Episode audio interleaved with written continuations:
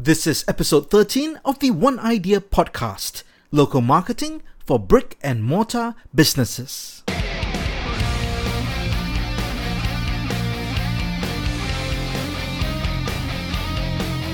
This podcast is produced by Evolve and Adapt, an award winning strategy and digital consulting firm based in Singapore and Malaysia. If you're looking to build your brand and generate massive leads and revenue, book a marketing consulting call at evolveadapt.com. Dear citizens, my name is JC Sum. I'm a certified management marketing consultant and the author of Evolve, Adapt, or Collapse. Last week, I was on a rope trip to Penang in Malaysia with my family. I also took the opportunity to meet up with an Evolve and Adapt team member based in Penang. Along the way, we stopped by Ipoh, which is a sleepy old mining town. When in Ipoh, we wanted to buy traditional peanut candy, which is like small sweet groundnut bars. So just imagine a granola bar, but peanuts. We asked the staff at the coffee shop that we were having lunch at for a recommendation and he recommended, in his own opinion, the best one which was within walking distance. The old Ipoh town is very small in any case, and everything would be within walking distance.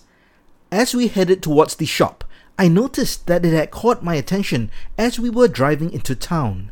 The signboard for the shop was very distinctive and eye catching. More importantly, it had the words Peanut Candy Shop in the shop's name. This was a clear brand message. So the recommendation from the coffee shop, coupled with the signboard and name, did inspire confidence that it was probably a good shop. When we walked in, the peanut candy shop was also filled with people, with a long queue of people waiting to pay. This is another indication that the shop is good, or at least perceived to be good, and is popular. The above story is a very common occurrence for tourists new to a city and even for locals looking for a specific business that they're not familiar with. Brick and mortar businesses rely on local recommendations and their visual branding, such as signboards, brand names, taglines, and marketing communication. Brick and mortar businesses are businesses that have physical locations and need to attract customers to these physical places of business. Typical brick and mortar businesses include retail shops, food and beverage and hospitality outlets like restaurants, cafes, and hotels, hair salons, spas, and beauty parlors, repair shops, workshops, and service centers, and medical clinics like general practitioners and dentists. In today's digitally evolving world, brick and mortar businesses cannot just rely on traditional word of mouth and billboarding they need to ensure they can get the same marketing boost in the online space. The equivalent of everything I've discussed in the digital world is known as local SEO or local search engine optimization. In essence, local SEO is a search engine optimization strategy that helps businesses to be more visible in local search results on Google. The keyword is local. The best simple example I can give is this. If you're looking to eat pizza, you may do a Google search and look for pizza in your particular location or simply search for best pizza near me. If your location tracking is on, Google will provide you with a list of results of pizza restaurants near you. This is why it is called local SEO. The organic search results are localized to the area you are in. As such, local SEO is very important for any business, but is especially important for any business that has a physical location or serves a geographical area. So now that you know the importance of local SEO for brick and mortar businesses, how do you actually go about optimizing local SEO for your business? Here are 8 local SEO tips from One Eye Deer. Number 1. Create a Google business profile. This is probably the most important thing you need to do. So, what is this Google business profile? Now, if you Google, let's say, your company name or a business's name, look at the right hand side of the page. This assumes you're on the desktop version of Google. That means you're searching on your laptop or on your personal computer. So, look at the search results and look at the right hand side. For an established business or most good businesses, there will always be a profile of this business by the side. This will include the name of the business, the location, contact information, and other things that are relevant to the business. This is known as a Google Business Profile. Some businesses, which may be more established, might actually have an automated created business profile, but the business owner will still need to claim the profile and optimize it. If your business does not have a Google business profile, you need to create one. It is not that complicated. I will not go through the mechanics here, but you can simply Google how to create a Google business profile, follow all the steps, and set your profile up. As a brick and mortar business with a physical location, the most important thing you have to do is claim that physical location or address and link it to your business. The way to do this is to submit a claim, and Google will send you a snail mail to your physical address with a PIN number. You then verify your business to the address with that PIN number. I know it's ironic that it's so old school. But in any case, what you really want to do is to link this physical address with your business so that Google can show this on their organic search results as well as on Google Maps, which is really important for local SEO. Other things that you want to fill out to optimize your Google business profile is to put in information about your business. If you're an F&B outlet, you want to have your menu. If you're a beauty salon, you want your list of services there. You want to update opening hours, Include photographs of your business, both the outside signage as well as the inside. Outside is very important so that people can use it as a reference if they're looking for your location and they are walking down the street. And if they have a photograph of your exterior, such as your signboard or shop front, uh, this makes it very easy for them to find. You also want to put photographs of your interior and different products or services that you offer. Video is also very useful because video is very engaging and it's just another media for you to communicate your marketing. Number two, optimize your website for mobile. If you do not have a website, you need to build a website for your business. Even if you have a brick and mortar business, you need a website in today's age. In most cases, you also want to conduct business on the website if possible. If you have a retail shop, Besides just selling at your physical location, you need to offer online sales not just on your website but also popular online marketplaces. In any case, even if you do not intend to do any e commerce over your website, you should have your website to establish authority and your own online presence beyond just social media channels. So when you build a website, or if you already have a website, one important thing to ensure is that it is optimized for mobile, what we call mobile friendliness or having a responsive design.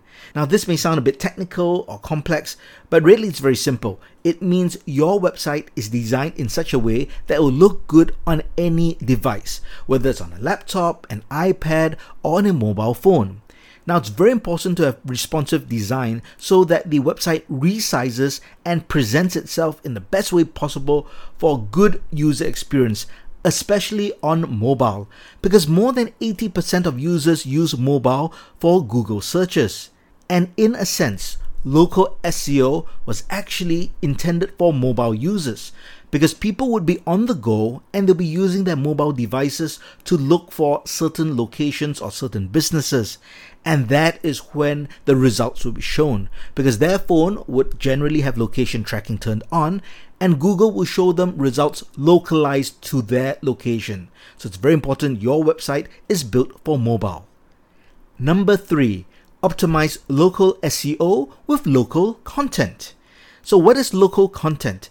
Basically, it's content including words, text, images, or video that's relevant to this geographical location.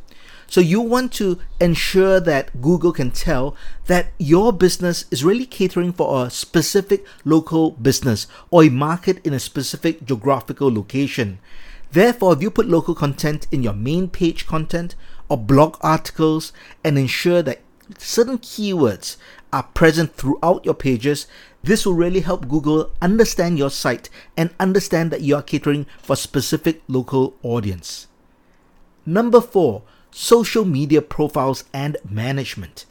optimize your social media profiles with your local address and directions and all the information you would in your Google business profile. That means if you have a Facebook page, LinkedIn page, Instagram page, TikTok page, or whatever social media channel might be popular in your location, you want to make sure that all this local information is also updated in your profile as well as your content. Number five, put your location in strategic parts of your website. Now, this is a bit sneaky, but it is a local SEO tactic.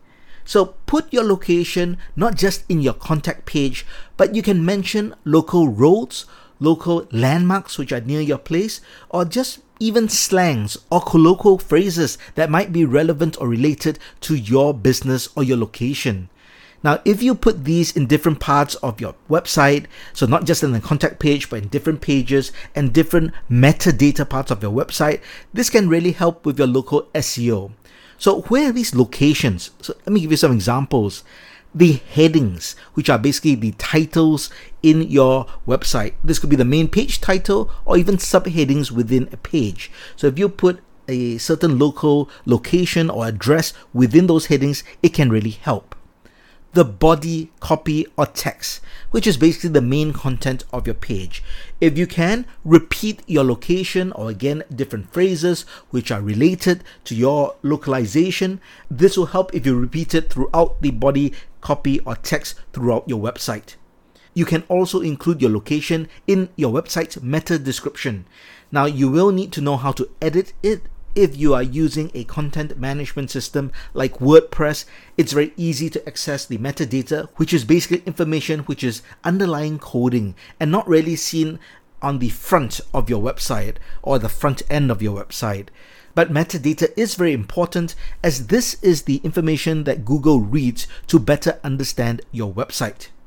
And finally, you can also include your location in your footer, which is at the bottom of every page in your website. Number six, online reviews.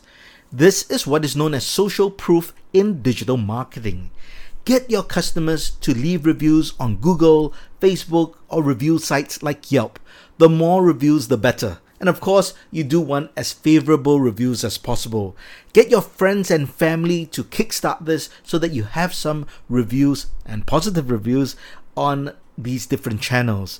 If you have to bribe your customers, offer them a discount, some kind of coupon, or even a gift if they leave a positive review on any of these channels.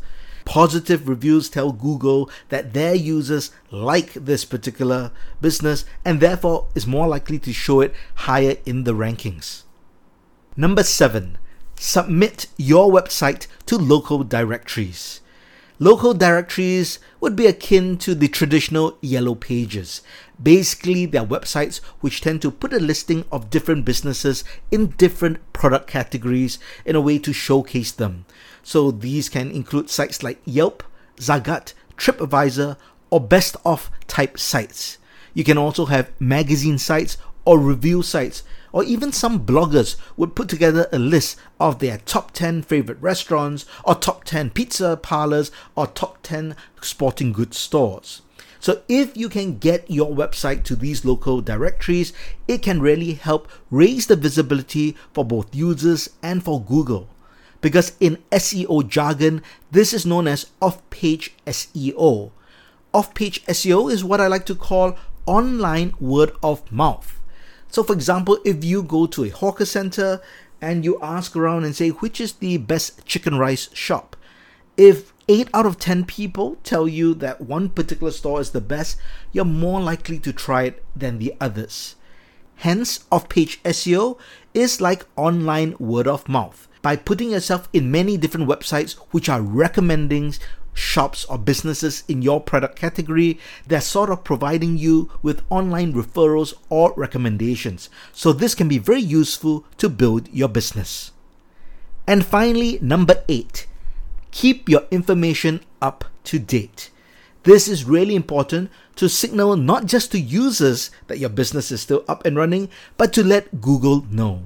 So Always update your working hours and opening hours on your Google business profile as well as your social media profiles and website. In fact, Google will prompt you and ask you if your business is open if a public holiday is upcoming. So go ahead and update that, and that will really help with your local SEO. The one idea of this episode is if you own or work for a brick and mortar business, it is essential to optimize your local SEO. You do not need to hire a professional to do it, as you can follow the tips I gave above and implement a lot of the tactics. Of course, you could hire a marketing agency or freelancer to set everything up for you and use my 8 tips as a checklist. The digital evolving world and the pandemic have taken its toll on brick and mortar businesses. So it is essential to ensure your marketing is optimized so that your business can be profitable and successful. A brick and mortar business has one big advantage over online stores in that it can tap on digital marketing while at the same time attract eyeballs and visits due to its physical presence. And brick and mortar businesses have the ability to connect with customers in a tangible way with real life experience. By using hybrid marketing, which combines the best of online and offline marketing, you can increase your chances of success in a competitive market. I hope you enjoyed this episode of the One Eye Deer podcast. Catch every episode by subscribing to the podcast on Apple Podcasts, Spotify, Google Podcasts, or on your favorite podcast app. Just search for One Eye Deer. O N E E Y E D E E R. As you know, a podcast needs listeners' reviews to grow. So please leave a five star review on Apple Podcasts. This ensures we can keep this podcast free forever. Check the show notes for details. If you'd like to learn more about the podcast, myself, or our consulting firm, head over to oneideapodcast.com. My name is JC Sum, and this has been One Eye Deer.